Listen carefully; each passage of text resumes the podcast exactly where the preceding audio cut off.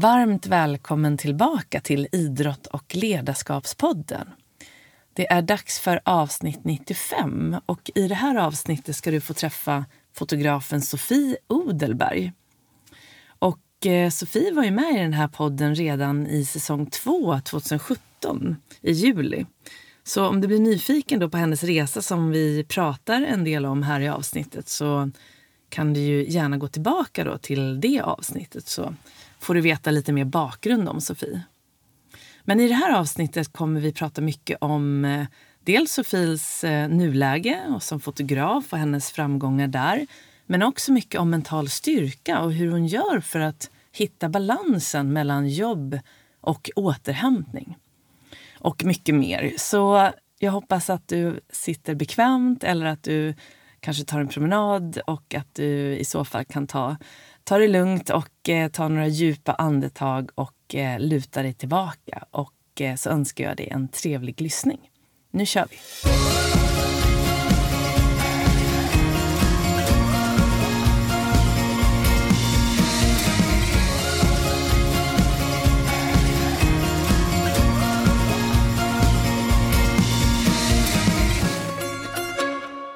Varmt välkommen tillbaka till Idrott och ledarskapspodden. Det är dags för avsnitt 94 och idag har jag med mig Sofie Odelberg. Sofie är idag en av Sveriges mest eftertraktade fotografer. Och dagligen får hon uppdrag från de största företagen såsom till exempel Åhléns, Stadium, Peak Performance. Och hon reser till de mest otillgängliga platser för att ta den perfekta bilden. Hon är ambassadör och partner med Hyundai och Atomic och har Söderberg Agenturer som agent. Och eh, Sofie har varit med här tidigare. Det var precis i början av den här podden, eh, juli 2017. Och sedan dess så har hon gått från klarhet till klarhet, både vad gäller sin yrkesroll och privat. Och det ska bli väldigt kul och inspirerande att prata med dig idag, Sofie. Ja. Varmt välkommen hit! Tack så jättemycket. Hur kändes den här presentationen? Ska jag lägga till, vill du lägga till någonting eller var det något jag glömde? Nej, nej det, det, det lät jättebra. Ja, vad härligt. Det låter alltid så, det är alltid annorlunda att höra när någon annan liksom förklarar en själv på något vis. Ja. Jag vet ju, jag har inte ett så här jättevanligt jobb kanske. Eh, men det blir ju en vardag det också. Så det är alltid spännande att höra utifrån hur någon liksom beskriver det typ man själv gör. Så det är alltid lite spännande. Ja, och utifrån, jag har ju då följt dig mm. på framförallt på Instagram och lite så här ditt arbete och jag blir ju så otroligt inspirerad av dig och din energi, dina bilder såklart som mm. du då ibland lägger upp på ditt konto men också vad du gör privat och sådär. Så det ska bli väldigt kul att prata om det. Och vi har ju då en till gäst med oss här idag. Berätta vem det är. Min eh, lurviga följeslagare, min lilla hund Svipp som är med på typ allt jag gör. Ja. Mer eller mindre. Ja, fantastiskt. Mm, och, han är här idag också. Han är med här också. Han ligger här och myser. Och det känns alltid lite så extra mycket värme och trygghet när man har en hund i rummet tycker mm. jag. Ja, det är sjukt mysigt. Mm. Det är fantastiskt mysigt. Mm. Och han är två år nu? Mm, han fyller två i veckan. Helt ja. sjukt, det går väldigt fort. Ja. Ja, bra. Okej, så um, jag tänker vi ska ju komma igång här. Men eh, nu har ju du varit med, du var ju med här då 2017, det är ju några år sedan. Så hur, hur ser ditt liv ut idag om man säger, vad gör du just nu? Hur kan en dag se ut? Oj. Um det är ändå ganska sjukt att det är 2017 som mm. vi gjorde det här senast. Mm. Det är ganska många år sedan. Ja, det blev 18, 19, 20, 20, fyra och ett halvt år sedan ja, typ. Ja, snart fem i juli. Ja, men det har hänt väldigt mycket. Mm. Nej men alltså, ja hur en vanlig dag ser ut. Det är snarare så att det, det finns väl inte riktigt en dag som är den andra lik. Ehm, den, det, det, är jäkligt luddigt kan man säga. För eh, jag jobbar ju med jättemycket olika typer av produktioner så ibland så jobbar man på produktion, är på set och arbetar. Eller så är det för produktion så då håller du på, du kanske är ute och location rekar eller flänger eller pratar med teamen eller håller på att förbereda sånt. Eller så är det postproduktion, att man håller på och klipper film eller att man håller på att jobba med stillbild och liknande. Så att det, det superblandat är det. Mm. Och, har du några rutiner sådär? Jag tänker på hur, hur du startar dagen och avslutar dagen. Så dagarna kan ju se väldigt olika ut då. Men, men har du någonting som du tänker jo. på för att rama in det? Jo men det har jag. Framförallt när det är mycket, mycket resa så har jag tagit med mig en, liksom en dagsrutin, små detaljer under dagen som jag gärna vill få in. Mm. Och jag startar, inte varje dag men nästan så ofta jag kan liksom, så startar jag dagen med att köra yoga. Mm. Och eh, då har jag, vare sig jag är liksom eh, på iväg och reser på plåtning eller liknande, så har jag, jag har med mig min egen yogamatta och så har jag med mig ett, ett litet ljus som, är, som luktar eh, eh, luktar gran, så det luktar liksom skog. Så då har jag mitt ljus där och så har jag min yogamatta och så vill jag gärna starta dagen på mattan och så kör jag typ mellan en, en kvart till 30 minuters eh, stretching yoga. Och det har blivit alltså helt underbart att starta dagen med. Mm. Och sen skriver jag också i en bok varje morgon och varje kväll för att så här, positivt reflektera inför dagen och i slutet på dagen. För, för att liksom, det är så himla lätt, i alla fall jag är en person som, jag har väldigt mycket känslor och det går väldigt mycket upp och ner. Och jag har insett att jag mår väldigt bra av att, alltså jag har alltid skrivit dagbok sen jag var liten, men det var som jag pratade med en kompis häromdagen, när man själv skriver dagbok så är det väldigt lätt att den blir destruktiv. Man pratar bara om det som är dåligt och det tunga med dagen. Så det har jag lagt åt sidan helt för flera år sedan, så att varje gång jag skriver ska det bara vara positivt. Och då har jag ramlat in på en, en bok där det redan är uppskrivna frågor varje dag som man ska besvara. Så det är snarare så här, ja, vad ser du fram emot den här dagen? Vad, vad är, har varit din highlight den här dagen? Vad har du för reflektioner? Vad, eh, men, eh, vad gör dig glad? Just, alltså massa sånt där glad just nu. Och det upplever jag gör jättemycket för att sätta typ en intention till varje dag. Mm. Och att sen behålla den på kvällen när man även går och lägger sig så man typ inte har tappat det. Det, det där är ju verkligen typ ett recept som man brukar ta upp apropå det här att rensa på vinden men att också Mm. hjälpa hjärnan att rikta in sig till det som är liksom positivt. För det, annars så blir det nästan att det kan bli automatiskt att det blir negativt. Ja, om man inte är varse om det. Mm. Så att det där tror jag är, eller det där är ju ett jättebra sätt liksom, Ja, och så kan verkligen. man komma på sig själv ibland att så här, Fan, den här dagen har inte varit något bra. Och sen så bara, ah, jag ska skriva i boken i alla fall. Och sätter man sig där och öppnar boken och så tar man fram sidan som man ska skriva i och så bara, ja men vad, vad har varit bra idag? Så bara, ja men det där var ju bra. Sen bara, ja men den där grejen var ju också ganska bra. Och den där var också bra. Så bara, fan det var ganska många bra saker ändå den här dagen. Så bara, okej den kanske inte var så illa som jag har trott. Eller hur? Och tänk om du inte hade liksom skrivit Ja, ja, ja. ner det. Då hade du ju kanske somnat med det där, haft med dig det och vidare. Jag brukar kalla det där för bra-boken och det, det är ju ingenting som, som jag har kommit på. Men när jag gjorde alla mina övningar för mental träning till eleverna så gick jag igenom vad, vilka är de bästa övningarna.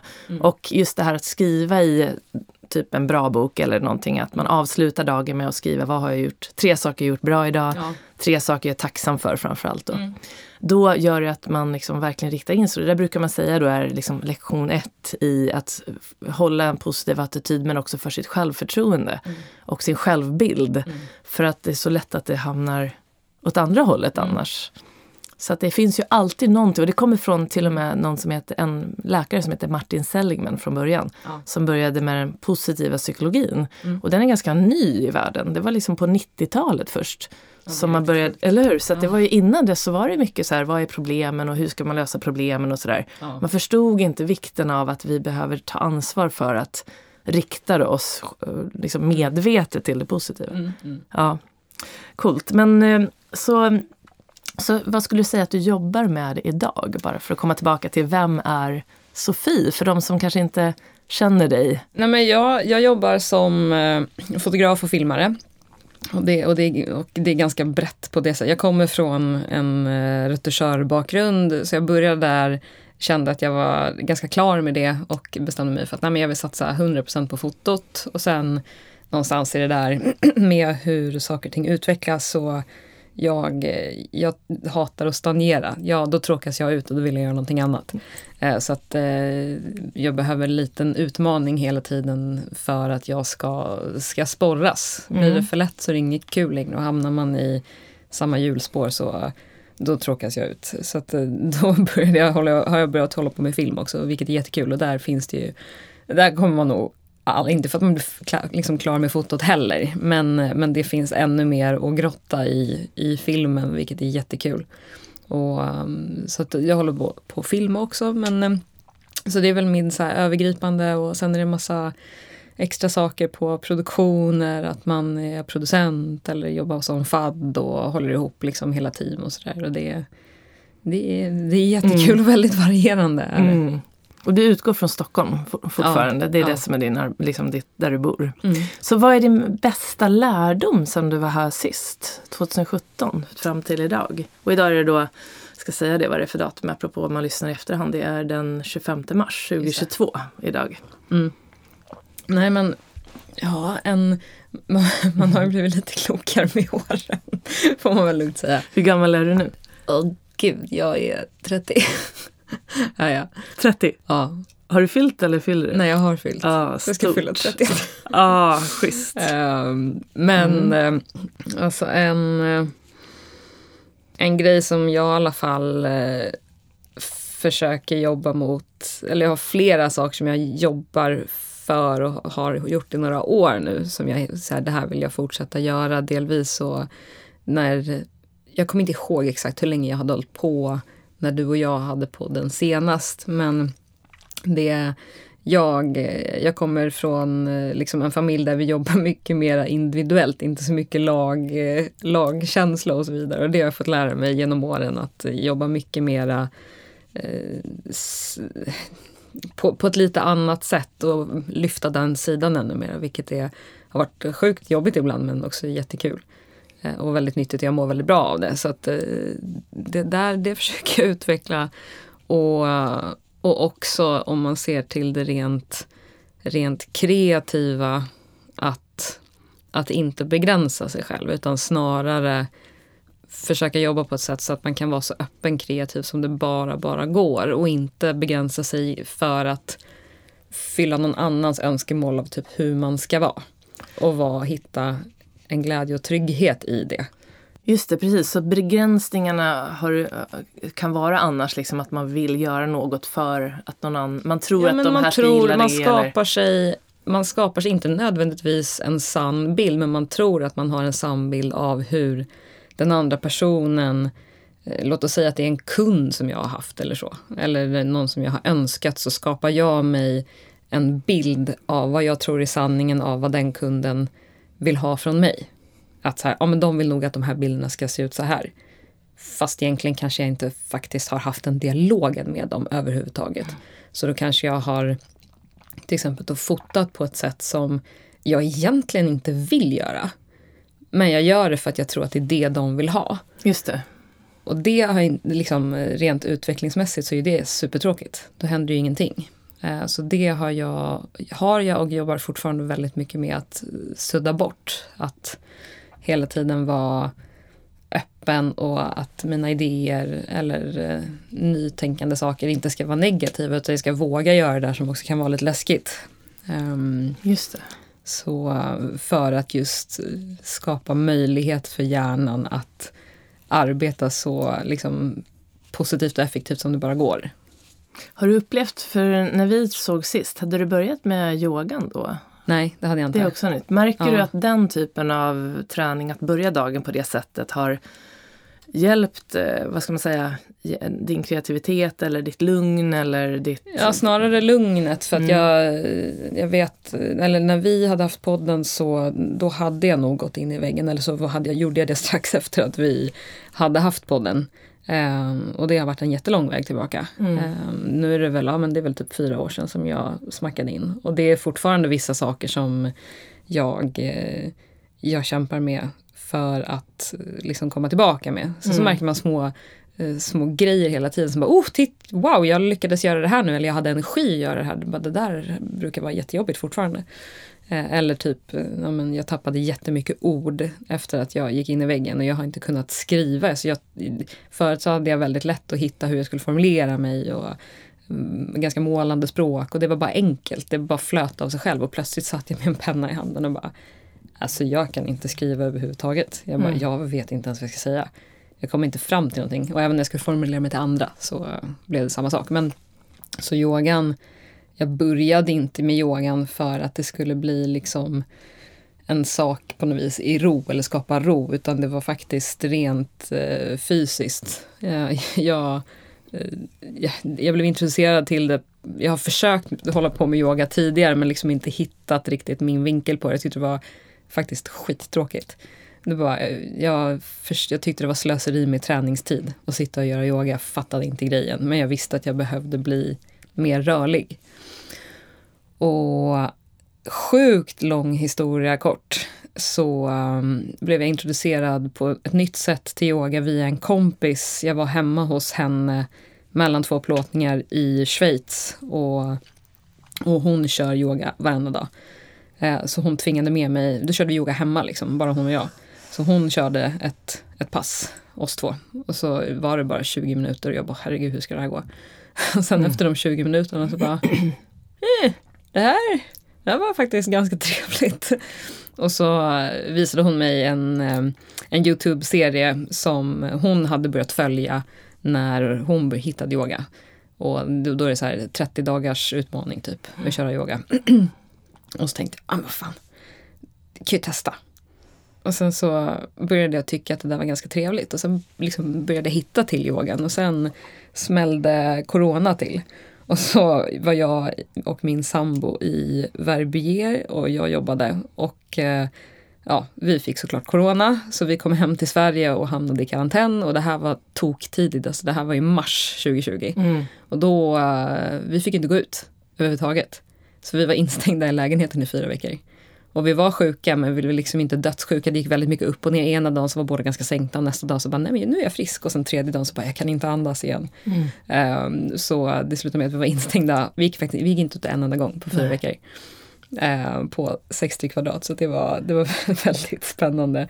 Men för att överleva den där tiden så, ja vad ska jag göra? Jag bara, nej men jag kan lika gärna bli rörlig nu. Så då satt jag och gjorde yoga fyra timmar om dagen. Helt um, fantastiskt. Ja, det var... Vad coronan ändå kunde, ha, kunde ja, ja, ge. Liksom, att ja, det här att man blir tvingad att pausa och typ vara lugn där. Ja men exakt, jag hade inga jobb, jag kunde inte göra någonting. Jag bara, skulle, vi skulle bara sitta och vänta på att bli friska och för att man inte tappar förståndet helt. Liksom. Så bara, nej men det kör yoga då. Och det var, det sjuka var där jag bara, vad i helvete. Alltså, då hade jag liksom inte rört mig på fyra veckor. Och innan dess så hade jag ett brutet revben för jag hade kraschat på skidor. Så jag hade liksom en ganska lång period när jag inte kunde träna ordentligt överhuvudtaget. Och sen då rakt in i coronan. Och jag bara, åh herregud, jag bara, hur risig form kommer jag vara i när jag kommer ut härifrån? Mm. Och det sjuka var att när jag kom till gymmet första gången så bara, fan det här känns ganska bra. Jag bara, men jag kör ett benpass. Och så började jag lägga på lite vikt och bara, nej fan jag lägger på lite till. Så bara, men ska jag våga ta mina vanliga vikter liksom? Och så gjorde jag det. Och så körde jag 100, 100 kilo benböj liksom direkt efter corona när vi väl kom ut. Jag fick inte ens träningsverk. Jag bara hur? För jag trodde innan dess så jag bara, nej, pff, liksom, yoga, det är inte träning. Det är bara värdelös tid liksom. Och jag var, jag var helt chockad efteråt. Jag bara, eh, det, här, det här, så här ska det inte gå. Alltså, du ska inte kunna vara borta så här länge från träningen och komma tillbaka och köra 100 i benböj mm. och inte ha träningsverk. Jag fattade ingenting. Och det var sjukt nyttigt. Fantastiskt. Och det är ju det där som ofta är, den där resan som du berättar, det är som att man först då kanske inte känner att det ger så mycket. För ja. att man är ung och man vill ha mer den här fysiska liksom, träningen. Ja men precis, framförallt när du är van att ta så här, träning är att lyfta tungt. Ja, och att man Eller att man ska bli trött. Precis. Ja, och då helt plötsligt så förstår man då, och äh, som tur var att du kunde ha mött, att du mötte yogan innan coronan. Mm. Men sen är det just att syresättningen blir så bra när du jobbar med rörligheten och, och även med andningen. Mm. Så att musklerna får träning. Jag, vet, jag har en rosenterapeut som jag har gått till i många, många år, Gun Boll. Mm. Um, fantastisk, alla ni som lyssnar och behöver ha en bra massör som också är lite själsligt eh, liksom inriktad på eh, i alla fall chakrasystemet och så. Men i alla fall, hon är ju vältränad. Mm. Och hon, hon har ju aldrig hållit på med någonting förutom just yoga. Och då är det till och med medicinsk yoga mm. som är väldigt eh, lugn. Man gör nästan ingenting. Man sitter och rör sig lite grann. Och, ja.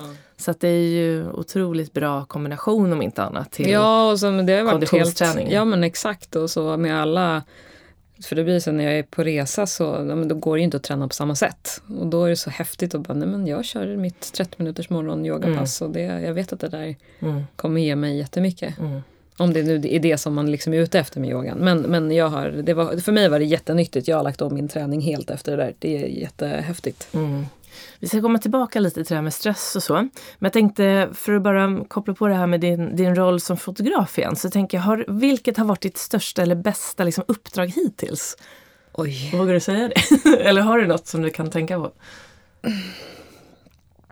Alltså helt ärligt, det är typ den svåraste frågan. För att det finns så många olika variabler i olika jobb. Um, sen är frågan så här, okay, vad är definitionen med det? Så här, det största jobbet är det att det är mest inkomst eller är det liksom störst produktion? Eller så här, det, det, är så himla olika så jag kan faktiskt inte säga det mm. riktigt. Därför att uh, ibland kan det ha varit uh, jag hade en produktion för ett år sedan som som så här, jag kommer aldrig glömma den produktionen. Jag var så jävla stolt efteråt. Det är första gången som jag kommer till ett läge där jag har frågat mig själv, jag bara shit, jag vet inte om jag fixar det här. För att vädret var totalt emot oss. Alltså, det var, vi skulle plåta skidor och lite lifestyle liksom, kring skidor. Och jag tyckte att jag hade tagit i med att ha fem dagar på plats och att ha två och en halv dagars väderdag. Det, det, var, det var tokstorm. Alltså det blåste 25 till 30 sekundmeter varenda dag och det snöregnade i sidled. Och det var, jag bara, ska, det var så en sjuk upplevelse att bara, ja, det här är utanför vad jag själv kan påverka. Men det måste väl fan gå i alla fall. Jag bara, hur, så stod, jag stod på fjället och skrek jobba med, jobba inte mot. Just det. till hela teamet. Jag ja. bara, vi fixa det här! Och så egentligen jag, stod jag typ bakom en gran och grät för att jag inte visste hur jag skulle lösa det. Men jag ville liksom inte, jag ville verkligen inte, för det har aldrig hänt. Jag har aldrig behövt säga till en kund att nej men vi fixar inte det här. Jag har aldrig missat på någon sån grej. Men det mm, när jag tog upp kameran, det var, det var så dåligt väder att jag kunde inte ens titta in i kamera, eller linsen på kamerahuset för att man såg ingenting. Allt var igenimmat och det kom snö på linsen så att det gick inte att se någonting överhuvudtaget. Och det, jag, när jag kom hem, jag, började, jag visste inte ens vilka bilder jag hade fått. För det fann, jag kunde inte ens stå och scrolla igenom det för det var så dåligt väder. Jag bara, det, det blir vad det blir. Och så sjukt nog så har jag några av mina absoluta favoritbilder från mm. den dagen. Och, och, så här, och sen, själva slutprodukten blev helt fantastisk och jag är skitnöjd och jag är också jättenöjd över liksom hur jag själv löste situationen och vad jag fick för feedback från alla på set i efterhand. Det var ingen som märkte hur, hur totalt förstörd jag var för att jag var så orolig för allting. Men, eh, och alla hade ändå haft sjukt kul. Och, men så det är snarare så att jag minnesvärda produktioner på det sättet. Ja, jag tror jag såg det där på, du la upp någonting på Instagram. Man ja. tänkte liksom, hur får man bilder i den där stormen? Ja, det, det, är en bra fråga. Men där är det ju din mentala styrka som, jag vet att vi pratade om det i förra eh, podden, att du ändå rätt tidigt har varit liksom medveten om det här med vikten av att mm av mental träning och liksom hur man stärker sig mentalt. Så när man, det är först när man hamnar i sådana där riktigt tuffa situationer mm. som det visar sig vad eh, jag har för något inom mig. Mm. Så du vet Navy Seals brukar säga så här uh, you, don't sink, you don't rise to the occasion, you sink to the level of your training. Mm. Och det, det, är just i det där läget då som det där brukar kunna mm. visa sig. Så att du har ju då förmågan att hålla dig optimistisk och ja. stark även i de tuffaste. Och sen i efterhand då, liksom, herregud vad hände? Men ja. när du var där så kunde du liksom verkligen hantera ja. det. Det är fantastiskt. Är det lätt att få jobb som fotograf och filmare idag? Jag tänker på just nu efter liksom pandemin, har det blivit någon skillnad för dig? Har du märkt att det har rullat på? Nej, men för, för mig har det rullat så det har absolut inte rullat på för alla. Nej. Det, är, alltså, det är fortfarande en jättetuff bransch med med, ehm, med jättehög konkurrens. Mm. Eh, för mig har det gått jättebra. Först under pandemin så var det fruktansvärt. Då var jag förbokad lite drygt ett halvår i förväg och så på en dag så försvann allt. Och det var ju inkomst som man hade räknat med och liksom, det var ju nej, det var fruktansvärt var det. Uh, och så visste man ju inte så här, när kommer det här komma igång igen? Liksom, när, när har jag inkomst igen? Det var, det var riktigt onajs var mm. Men eh, det... Sen efter corona så är det, alltså jag... sen är det, det är väldigt svårt att säga var det, är det kommer ifrån. Om det är en push från corona, vilket jag i och för sig kanske också tror att det är det generellt för branschen. För att det finns mycket jobb och företag vill göra saker för de har typ sparat budgetar därifrån. och det, ehm, de är peppade på att få fart på sin egen, eh, egen ekonomi och därför satsar de också på marknadsföringen för att få fart på liksom hela maskineriet. Så, men, så att, jag har haft jobb hela tiden. Eh, liksom det var skönt. Ja, jätte, jätteskönt. Mm. Och det har varit riktigt, riktigt mycket också så det, det var jättekul. Eh, men alla har ju inte haft det så. Mm. Så vad har du för eh, drömmar och mål nu? Du har ju nått väldigt långt och du är ju bara 30, superungt. Eh, och jag vet att vi pratade sist om just det att när man når ett mål så vill man liksom, vad, vad gör man då? Och så vidare. Hur, hur, känns, hur har du flyttat fram? Vad har du för mål och drömmar nu? Som du vill dela? Ja, alltså... Tänker du lika mycket på mål och sådär som du gjorde tidigare? Vart du vill och... Ja, ja, inte, inte, alltså, ja det gör jag, men på ett annat sätt. Ja, då var det ju fortfarande att jag visste på något vis på vilken nivå jag ville landa i mitt foto. Att det var, det var så, jag jobbade så jävla hårt för att liksom landa där. Och just typ att så här, kommer en kris så här som corona var, att bara, är man fortfarande aktuell efteråt? Har man fortfarande sina kunder som man hade då, finns de kvar och så vidare? Har man liksom byggt upp en tillräckligt stark relation så att det finns kvar? Um, och jätteroligt, jag upplever ju att jag har nått i alla fall första steget i det där. Eh, så att det finns ju fortfarande ett mål att liksom bli ännu mer, ännu mer etablerad, ännu mer liksom eftertraktad och, och sådär. Ehm, men det, men också att hitta liksom ännu mer för att jag vet när vi sågs förra gången så då hade jag inte alls samma balans. Alltså jag, hade, jag hade ändå kommit en bit, men jag hade liksom inte samma balans mellan jobb och vardag och familj till exempel, som jag har idag. Jag tror då, jag och min sambo varit tillsammans i, i fem år nu eh, och det har ju hänt liksom jättemycket i hur, hur jag värdesätter den tiden gentemot tidigare. Jag var väldigt, väldigt individualist innan.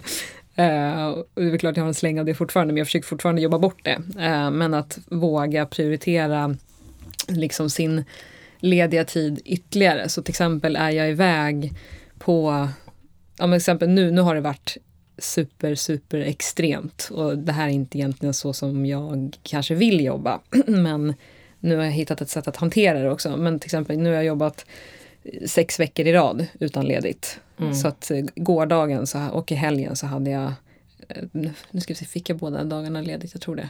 Eller om det bara var en. Men jag, fick, jag har i alla fall fått ett par lediga dagar. Men det, jag, jag får jobba så här mycket men jag måste planera in ledig tid efteråt och mm. inte en dag. Utan liksom ordentlig tid efteråt. Uh, så att jag, jag, ser ju hela situationen på ett annat sätt och har en annan önskan att liksom jobba långsiktigt. Jag har, ingen, jag har ingen lust att jobba ihjäl mig för någon annans skull. Jag jobbar gärna. Och jag, jag gillar att jobba, jag jobbar gärna. Men jag tänker inte ha ihjäl mig själv på vägen för att jag redan gjort det. Och mm. det är jag tokless på. Det, det finns liksom ingen, ingen, inget syfte och livet är mer än att bara jobba. Även om man tycker om sitt jobb. Och det är så när man är en driven person som har hittat också ett yrke som man verkligen gillar och så är det så lätt att bli utbränd. Mm. För att när man är ung, man lär sig på vägen på något sätt mm. var sina gränser går. Oftast behöver man kanske bli utmattad eller utbränd ibland för att liksom lära sig mm. utav det. Och ibland måste man bli utbränd två gånger för att lära sig. Men ja. det är jobbigt när det händer. Men vad tycker du att du liksom, om man tänker, vad var det som gjorde tror du att du gick in i väggen då? Alltså delvis så var jag ju att aldrig säga nej för att jag inte ville missa en, ett tillfälle, en plåtning eller vad det nu kunde vara som kunde hjälpa min karriär framåt. För att jobb, det är ju verkligen så här, är du egen så jobbar inte du så kommer inte någon annan jobba heller. Det, det är ju en sporre likväl som det är ett stresspåslag. Men att våga landa liksom ännu mer i en trygghet i det och, och våga tro att så här, ja, men det kommer ett till jobb. Mm. Tillit. Ja, men tillit mm. till processen på något mm, vis. Just det. Och det, det är fortfarande min... Eh, det, jag, jag tycker att det är skitjobbigt. För att, och det är väl kanske en sak som så här, det är väl det som gör en att man är driven också, att det händer saker kring en för att det är, jag vill att det händer saker kring mig.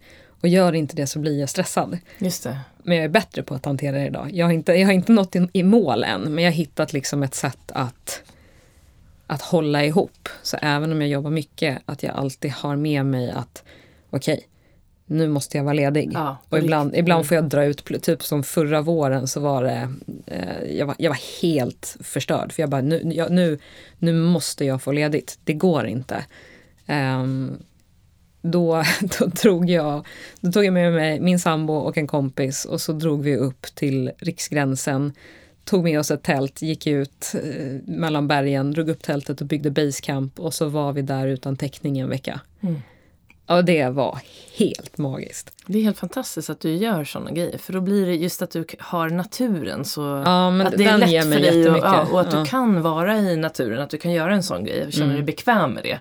För det är naturen och det där med att plugga ur är ju våran bästa återhämtning tror jag. Mm. Där man liksom inte blir störd. Man kan inte bli störd och naturen och har jag en läkande... kan inte, och framförallt det där blev ju också att nu kommer det in något skitstort jobb nu så kan du inte göra någonting i alla fall. Nej, du, ingen kan nå dig så du behöver inte ens veta att det här sker. Nej. Du behöver inte veta vad det är du potentiellt förlorar eller liksom um, Så det, det ibland så behöver jag så här Jag behöver typ komma till en plats där det inte finns uh, mottagning så att jag inte försöker göra mig tillgänglig i alla fall. Just det.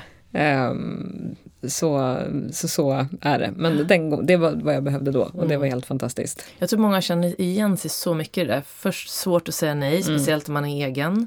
Um, men även andra, det kan vara i sitt privatliv också. Man ja, säger ja för mycket och så missar man återhämtning. Så mm. de, när man blir utbränd eller, eller utmattad så är det för att man har kört för hårt det är inte säkert att man har gjort allt, något fel. Man har bara kört för mycket. Man har glömt bort mm. återhämtningen.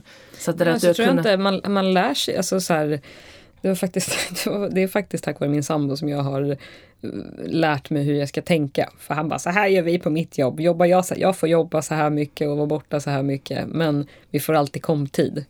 Um, ehm, så han får jättemycket komtid för han jobbar mycket. Och han bara, så nu har jag ditt kollektivavtal här. Så kom han hem och liksom bara, så det här ska du ge till din egen chef. Jag bara, det är jag.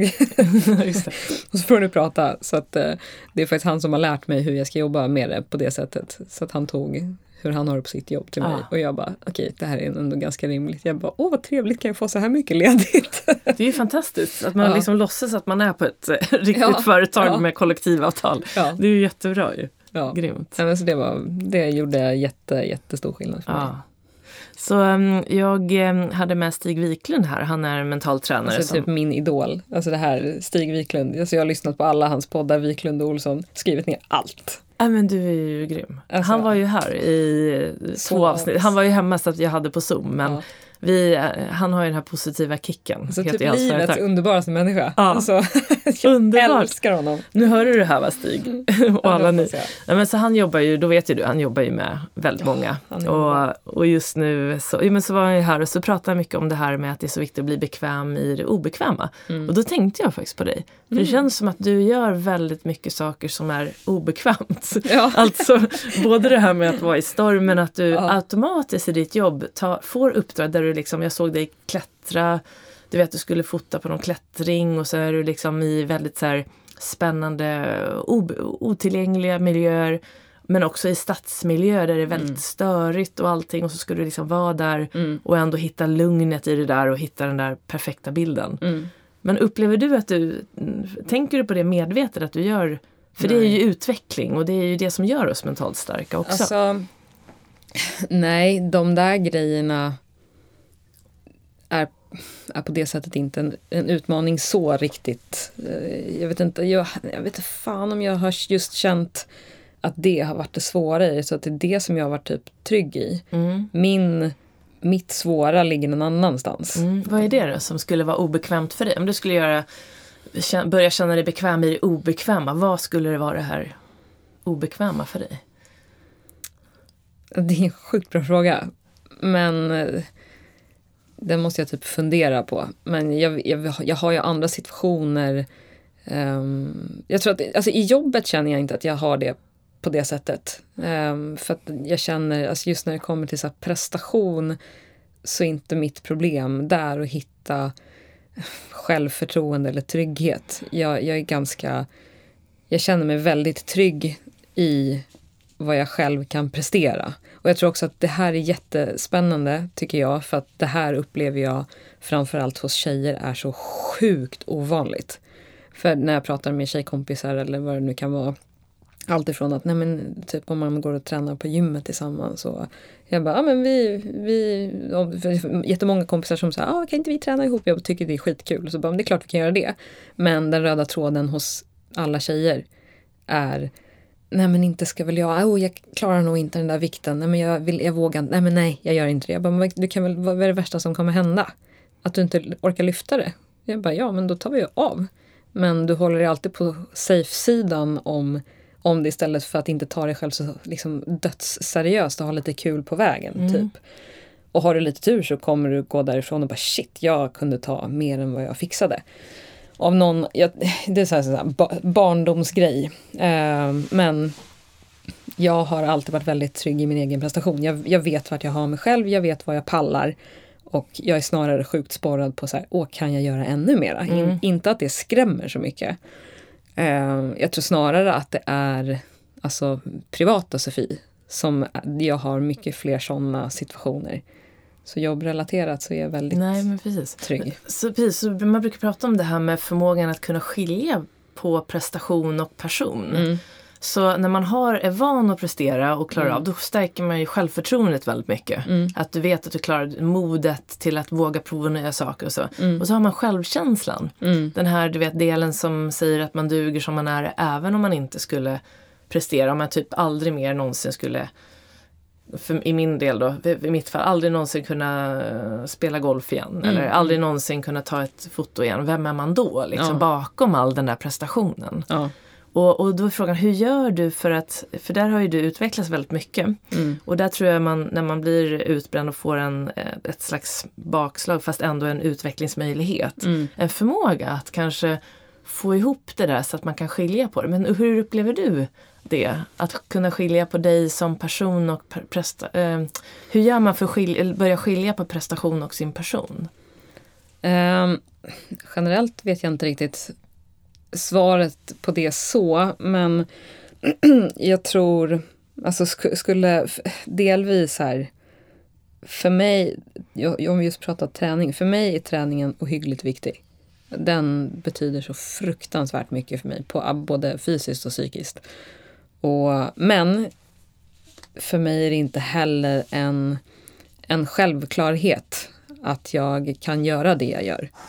För att jag har, eh, jag har precis fått reda på att jag har en väldigt svårt missbildad rygg som har fått förklaring på varför jag alltid har ont i ryggen. Och jag har opererat höft och jag drar på mig skador på grund av hur min rygg ser ut. Och, och istället för att så här, istället för att tänka negativt enbart kring det, för det är klart att det är ett skitjobbigt besked, så är det snarare så här, hur i helskotta har jag lyckats göra alla saker och gör de sakerna jag gör trots att min rygg ser ut som den gör? Shit, tänk om inte jag hade tränat. Mm. Vad sjutton hade jag gjort då? Alltså jag hade inte kunnat stå upp. Jag bara, jag har så ont som jag har idag. Jag går runt med smärta absolut hela tiden. Men jag kan ändå göra de här grejerna som jag gör. Och ditt jobb också med de tunga kameror ja, ja. och allting. Ja men visst. Och, så det är snarare, jag tror att delvis så tror jag att jag har en, en kombination av att så här, prestationen, ja den är klart den är viktig för mig. Men allt jag gör är ju inte till exempel idrottsrelaterat. Jag har ju till exempel allt det kreativa. Och jag tror att det är snarare en trygghet i att jag vet att jag kan få saker att ske kring mig. Även typ när en läkare har sagt du kommer aldrig kunna springa igen. Och sen springer jag ett mm. ultramara. Mm. Det, det var ju typ det, för att jag sprang det i somras. Eh, och då för några år sedan när jag opererade höften så sa läkaren att Nej, men du, du kommer nog aldrig kunna springa igen. Och sen har jag, jag köpte inte den förklaringen. Därför jag tyckte att det var en easy way out för dem. Um, och grottade i det där själv och har jobbat varenda gång jag går och tränar. Så är det liksom, det måste vara träning hållbart. Du måste ta hand om kroppen, ge den förutsättningar att prestera sitt bästa och sen gäller det att förstå vad som är sitt bästa. Och vara öppen för det. Och jag tänker inte gå till gymmet och prä, alltså, prygla mig själv för att nå någonting. Att liksom inte lyssna på det när det gör ont eller inte lyssna på det här utan hela tiden försöka se typ en lösning i det. Bara, okej, det där funkar inte. Istället för att gråta över det så bara, om man kan göra istället. Um, så det jag tror att om träningen skulle försvinna av något skäl eller något annat prestationsmässigt så tror jag ändå att jag har en trygghet i att jag vet att jag skulle kunna komma på ett sätt att lösa det så att jag hittar någonting annat jag tycker är kul. Eller, eh, eller så.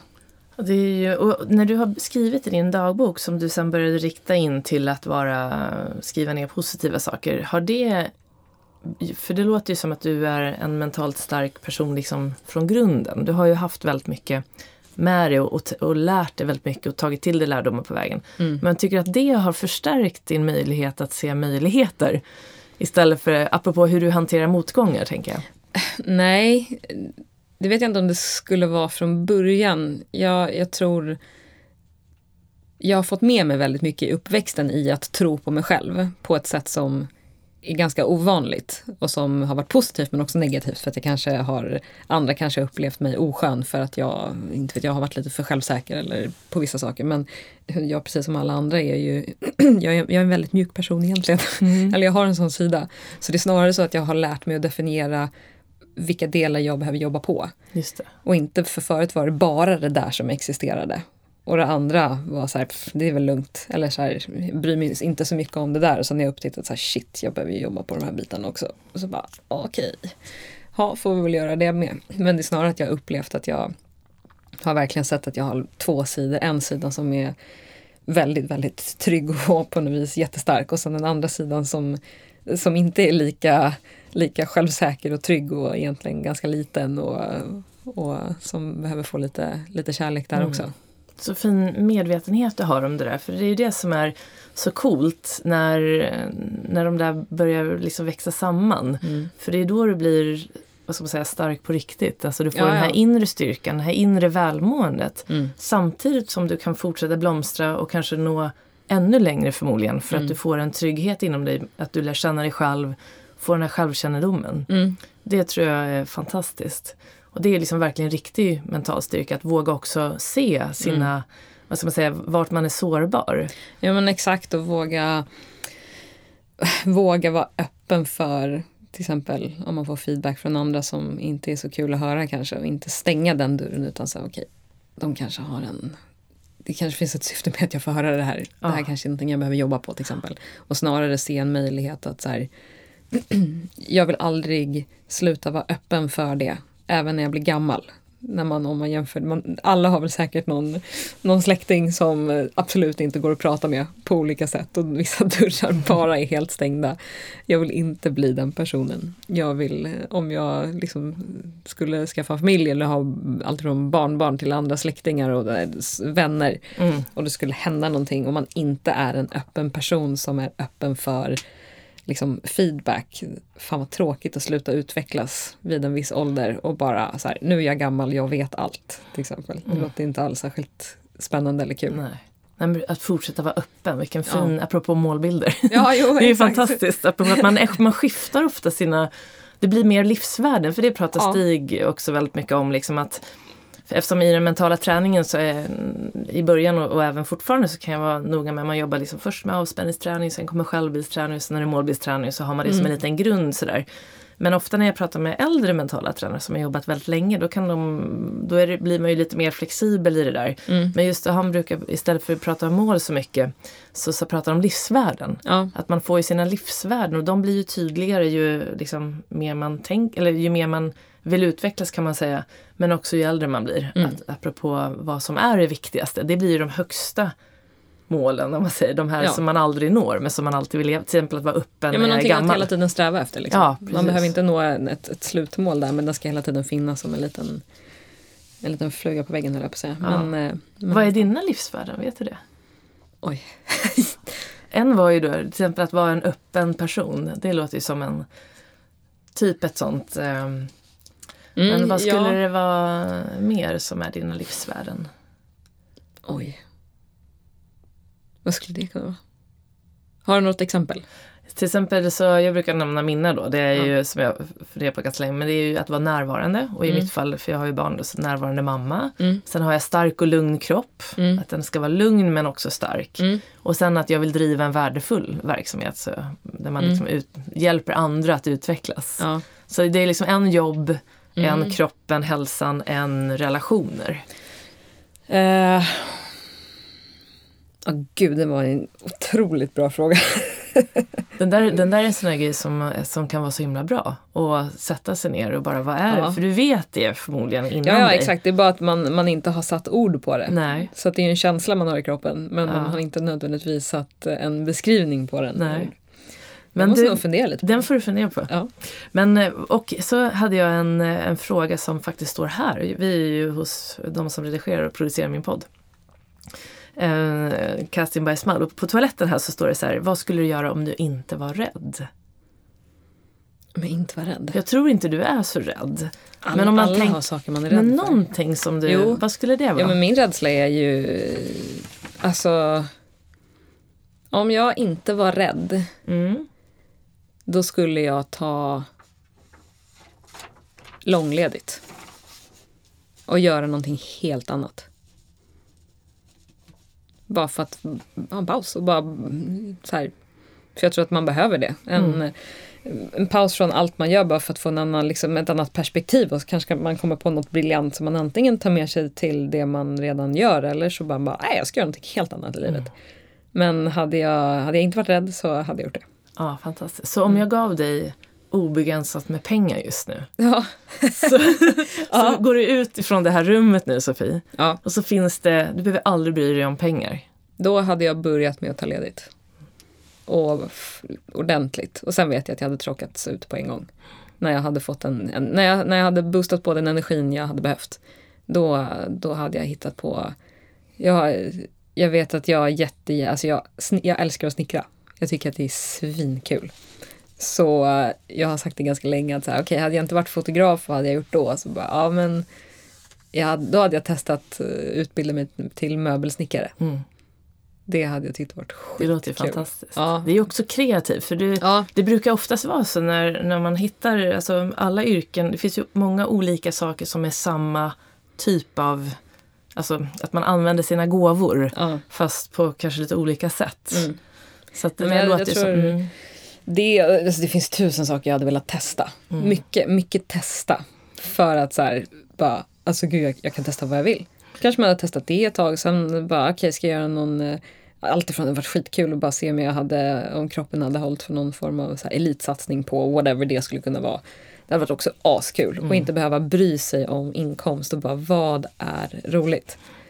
Och sen att alltifrån bara, ja men kan jag göra någonting ideellt så jag inte heller behöver bry mig om inkomst. Just. Bara någonting som, eh, som gör något för någon annan. Mm. Det hade också varit jättehäftigt. Ehm, på riktigt liksom. Jag, jag försöker, alltså det är någonting som jag ändå har med mig i jobbet. Att så här, för jag jobbar ju ändå i en väldigt, på det sättet, ytlig bransch. Ehm, och, men jag, jag försöker alltid ha med mig med små medel. Så här, men okej, vad kan jag göra på jobbet idag som kan påverka allt, alltså för det blir ju så här, påverkad rent mediala. Vad, vad, vad kan jag göra för att det jag skapar då kanske ger en bättre förutsättning för någon annan eller man ändrar, hjälper till att ändra självbild hos folk eller så här. Och då är det alltifrån att så här, men en sak som för mig som jag aldrig släpper på någon plåtning det är att tjejen ska alltid porträtteras likadant som killen.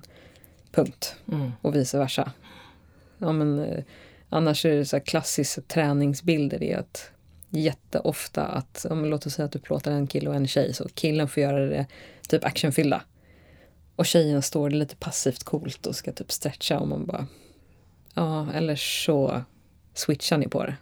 Så att det är tjejen som gör aktiv och killen får stå och stretcha. Mm.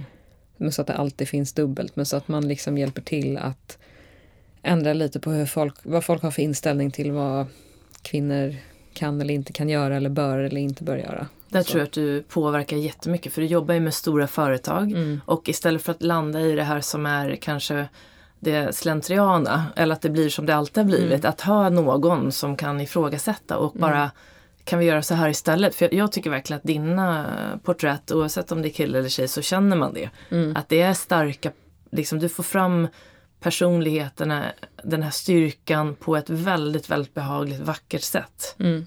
Det lyckas du verkligen. Så jag förstår det nu när du säger att Mm. man ser det i, i dina kampanjer Ja, och men dina och samma sak att försöka få så här, killar behöver inte alltid se så jävla hardcore ut.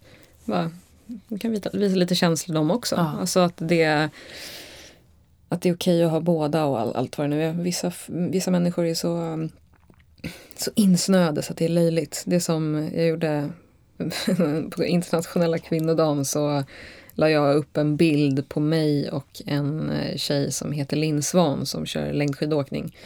Eh, bilden fotades jätterandom i, under en plåtning mellan ett par skott. Eller om vi hade fotat klart och bara fjantade oss. Typ kunden tyckte att fick en kul idé och så slutade det med att vi står bredvid varandra med armarna i kors. Och hon, är väldigt stark och mm, liksom musklig och så stod jag bredvid och skulle också se liksom så stark och musklig ut. Tyckte bara att så här, vi började snacka om hur killar står klassiker. De står och tar så här bilder, man står och bara ska se cool ut så de trycker upp biceps när de står med händerna över bröstet så trycker de upp biceps för att se ännu mer liksom starka ut. och då tänkte vi så här, men fan vad kul det hade varit om tjejer gör så här och så, och så gjorde vi det.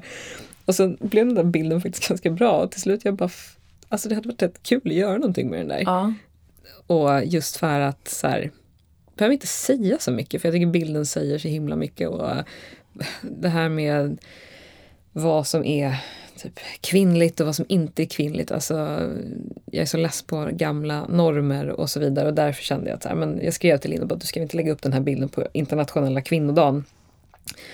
Och sen inte skriva så mycket mer, bara därför att den säger allt. Eh, och den, alltså de kommentarerna som vi har fått från några Alltså det alltså jag, jag, jag är så upprörd så att, eh, men det är också precis därför vi liksom la ut den här. Men att de var dåliga? bara- eller, Ja, eller nej, typ så här, vi har fått jättemycket positivt. Ja, just det. Jättemycket, Ja. men också från killar att så här, fan vad ni är okvinnliga, gud vad osexigt, jag skulle aldrig ligga med en tjej som såg ut sådär, jada jada jada. Mm. Och det är det är så här, ja, det, alltså det är så hemskt att det fortfarande är så här. Vissa ser kvinnan som den som ska stå i köket med en liten kjol och man får inte bära någonting, man får inte, man får inte möjlighet att använda sin kropp bara för att man är kvinna. Och det är och det blev så svart på vitt när de där kommentarerna kom. Och det var också därför vi la upp det. Och jag tyckte det var så intressant att ändå se det. Och då kan jag, alltså jag, jag sörjer för det blev lite så här, den här bilden är till alla ni kvinnor som har eller fortfarande inte får möjlighet att vara den ni själv vill vara. Att ni sätts i fack att alltifrån så här, nej men inte ska väl jag lyfta det där, nej men jag klarar nog inte riktigt av det där. Eh, nej men jag, istället för killar som tar för sig, bara, fan vad kul, ska jag klättra upp i det där trädet, vad roligt. Och så tänker man inte så mycket mer på det. Och så säger man, nej men jag vågar inte riktigt. Så är det alltid så här, nej jag vet inte, jag vågar inte. Jag, och jag tror inte nödvändigtvis att Sen är det klart att vissa känner så. Men jag tror att det är väldigt många som inte känner så. Som fan jag hade också tyckt det var skitkul att våga klättra upp i trädet. Men inte ska väl jag för att jag är tjej. Och vad är det för, för kvinnosyn? Alltså det, det är hemskt istället för att säga, fan vad ballt, jag har en jättestark kropp, jag kan göra precis vad jag vill. Och det har inte ett skit med min kvinnlighet att göra eller inte.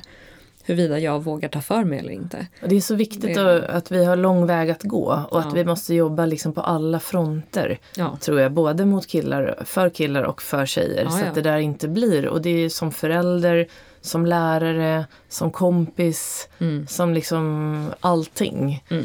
Och ja, det är tråkigt att det fortfarande blir, att det blir sådär som Ja. du säger. att Det blir väldigt Men öppet. man- För man tror ju någonstans att nu med metoo och allting att det har blivit också bättre. Alltså det har ju blivit bättre. Mm, men vi det är behöver fortfarande... jättemånga som fortfarande ser kvinnor på det sättet. Mm. Och det är snarare att så här belysa att så här, okej, för att när det är många bara, ah, men vi är framme redan. Man bara, nej det är vi inte. här har du det svart på vitt. Kolla på det här. Mm. Och Det är det som är så viktigt. Det är precis att man har kommit en bit och Mm. man ska vara optimistisk. Men Ja, ja. att det är jätteviktigt att inte liksom slappna av Mm. i det utan att vi behöver fortsätta. Ja, verkligen. Mm. Men du, eh, jag tänkte på när du var här sist då så sa ju du också så här att du, nu har du ju tagit upp det några gånger just att du, du var lite mer individualistisk tidigare och sen har du börjat märka just det här att vara tillsammans. Mm. Och att det är den här lagkänslan och att du mår bättre av det. Och nu har du liksom en hund, eller att du, du känner att det är roligt att jobba med andra. Ja, ja. Och jag tänkte på det, det är också någonting som jag tror på på framtiden. Mm. Att kvinnor, jag läste det häromdagen, att kvinnor när de blir VD idag så är det mer och mer vanligt att man tar in två, så man är två som delar på VD-posten. Okej. Och att man börjar jobba mer tillsammans och att det kommer eh, från det kvinnliga ledarskapet så att säga. Det tänkte jag att det är ju någonting som jag tror att vi alla skulle må bra av. Att ha den här individualist... Vi, har, vi är ju individer unika. Men vi är flockdjur och vi mår väldigt bra av att hjälpa varandra, stötta varandra, lyfta varandra. Absolut. Mm. Alltså bara lägga till, alltså jag tycker att det är jättekul att jobba med andra, det har inte med det att göra. Det har jag alltid tyckt. Mm. Men det är snarare när man märker, det är faktiskt mer på typ ett personligt plan att jag har märkt att jag har eh, varit mer individualist än vad jag själv har förstått. Ja, just det. Att eh, mer att allt ifrån att eh, ha umgåtts med, plötsligt hamnat i ett läge när jag plötsligt har umgåtts med sjukt mycket personer på en och samma gång. Under flera dagar. Och så jag bara såhär, gud, alltså jag fixar inte det här. Jag bara, jag har så mycket känslor just nu. Jag är typ så sur. Och jag vill bara bort härifrån. Men jag vet egentligen inte varför. För att jag tycker ju om de här människorna. Men det här går inte. Och då har jag fått lära mig att så här, okej. jag, del, delvis är det en sån sak att så här, okej, Mm. jag klarar inte av för mycket personer som är nära mig privat eh, för lång tid. Okej, här behöver jag ha en paus. Och, då, och jag måste få ta min paus på två timmar när jag är själv utan att till exempel någon annan blir ledsen. För att där är man ju också superolika. Det är någon som blir orolig. Bara, är du sur? Man bara, nej jag behöver bara vara själv ett litet tag. Så att jag får tillbaka energi. Sen kommer jag gärna umgås igen. Ja, Men typ sådana saker. ja och sen förstår. eh, i hur man ser eh, när man ska göra saker ihop. Att eh, jag tidigare väldigt mycket har gått in i så här. Eh, ja, men jag, jag tar det här beslutet, jag gör det här själv, eh, du kan hänga på om du vill. Typ istället för så här, vad ska vi göra ihop? Just det. så att det är snarare sådana saker. Mm. Ehm, Men jag vet, och jag, du är, jag har ju jobbat med dig. Vi Ja. gjorde ju bland annat Röners-kampanjen för länge sedan. Du är ju helt fantastisk att jobba med. En av dem, helt fantastisk på alla sätt. Jag tänkte det låter som att du är en, jag brukar säga sällskapssjuk ensamvarg. ja, det, det kan nog stämma. Eller hur? Ja. Att du gillar, men en, att just det här att man vill ibland vara själv men man tycker ändå... Ja, men jag tror att jag har mycket lättare att hantera mycket folk när jag jobbar för då har jag också en väldigt tydlig roll. Mm, Jag vet exakt vad min roll är. mm, Och då vet jag hur jag ska navigera. När jag kommer in privat så vet jag inte riktigt vad jag har för roll. Och då blir jag lite osäker. Och då blir min hjärna fried. Det är ungefär, jag tänk, jag tänk, det är jättekul för sen jag skaffade min hund så jag upptäckt att fan jag och min hund är ganska lika. Så bara, jag har typ börjat förstå mig själv lite mera. Och du, typ, typ när han var valp, då är det så här, minsta ny plats man kommer till. Så liksom hans, han, han får valpdamp, checkar ut och sen somnar han. Ja. Gud bara- vad fantastiskt, man får alltid den hund som passar bäst för en. Men det är också så här generellt med hundar att här, Mm. när, de, när de kommer till nya platser, nya folk, nya intryck. Jättekul, jättestissiga, vet inte riktigt vart de ska vara och sen när man går därifrån så bara Mm. så toksnarkar de och så bara de däckar. Mm. Eh, och jag bara, fan exakt som min hund. Man kommer in i en ny situation, det är jättemycket intryck, massa folk man ska förhålla sig till. Och sen, vare sig det tar en dag eller två dagar, till slut så, så checkar min hjärna ut för jag kan inte hantera alla de intrycken och då behöver jag så här jag behöver gå och sova, jag behöver en paus, jag behöver nollställa huvudet, jag behöver typ inte behöva förhålla mig till någon annan eller prata med någon annan och sen så kan jag nollställa det. Då kan jag gå tillbaka till det där. Men när du har, när du gör i jobbsammanhang, då har du på något vis struktur på det där. För att då har ju du din roll, du vet vad alla andra har för roll. Mm. Och då är det sjukt mycket lättare att bara så här, då kan man så här, väldigt tydlig kommunikation på ett helt annat sätt än när det är privat. För då är allting lite flytande. Mm. Vem är ledare eller vem är inte ledare? Ja, eller vem vill vara, vad vill alla göra? Och Mm. jag tror att det är den där ovissheten som gör att jag bara Det är också ett sätt att lära känna hur man är liksom, Ja. i olika miljöer, Ja. apropå självkännedom. Men du, eh, Sofie, jag skulle ju så gärna vilja fortsätta prata med dig. Vi får boka in ett nytt eh, avsnitt snart igen. Men jag tänkte, jag brukar alltid avsluta med att fråga, om du nu fick välja, du säger så mycket kloka saker och du har så mycket fina liksom, vad ska man säga, erfarenheter av, av allt möjligt. Men om du fick välja tre saker och lämna till den som lyssnar som nu kanske antingen vill satsa på att kanske bli fotograf eller skapa sitt, få sitt drömjobb eller som kanske känner att man jobbar för mycket. Och typ, vad, ska, vad skulle du vilja ge för råd? Säg att du ser tillbaka kanske på dig när du var ja, yngre. Mm. Vad, vad, vad skulle du ge, lämna för råd? Ha fortfarande dina höga ambitioner. Men var, var snäll mot dig själv på vägen.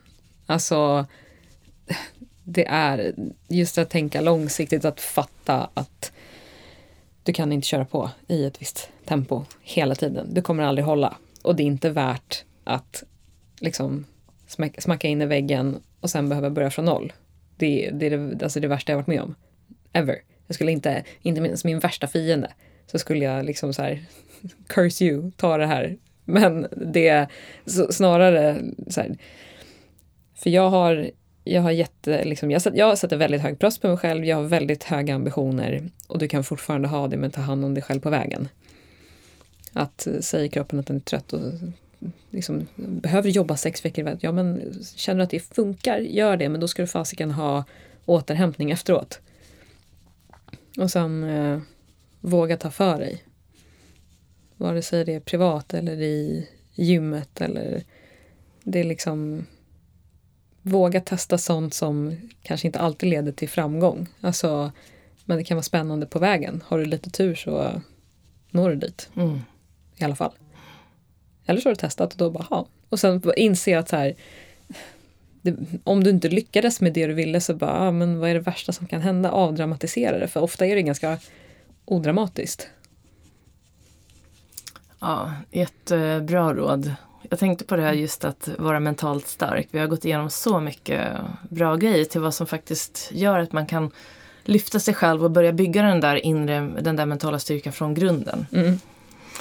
Du, vart kan man läsa mer om dig? Om man vill veta mer nu vad du har på gång eller följa dig, vad ska man ta vägen då? Det bästa är nog Instagram. Ja, och Ja. där heter du bara Sofie O- Odelberg. Ja. Ja. och då är det PH. Ja, PHI. Ja. exakt. Jag lägger in det också. Här. Ja, det får du göra.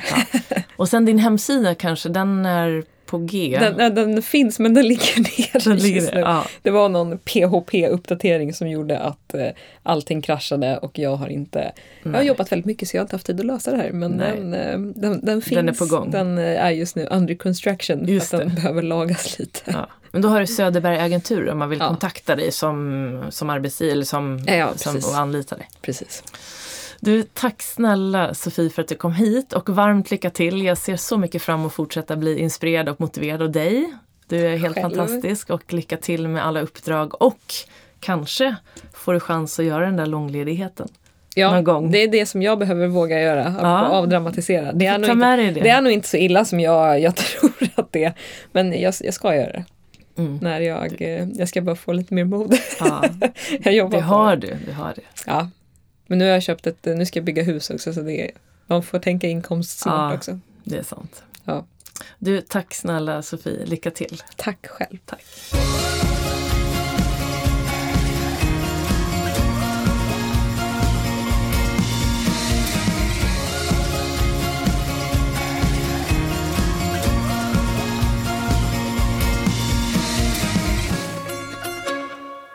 Har du fått lyssna till mitt samtal med Sofie Odelberg. Och jag hoppas att du har fått med dig en hel del inspiration och även motivation in i din egen vardag. Och vill du då veta mer eller följa Sofie så hittar du henne på Instagram då. Eh, eller på andra sociala medier under då Sofie Odelberg. Och hon stavar då sin, sitt namn är P-H-I-E, Sofie med P-H-I-E. Och eh, vill du anlita henne så har hon, jobbar hon då med Söderberg Agenturer. Och vill du veta vad som är på gång i min egen verksamhet så går du in på www.jennyhagman.com och följ mig jättegärna på mina sociala medier och framförallt på Instagram då, och då heter jag snabel Jenny understreck Hagman. Och där försöker jag lägga upp då både tips, råd, inspiration till dig för att du ska kunna få in just mental träning och bygga mental, din mentala styrka från grunden för att hålla i längden. Så jag hoppas att vi ses eh, där eller så ses vi här snart igen. Tills dess så ta hand om dig och jag önskar dig en fortsatt trevlig dag eller kväll. Hej då!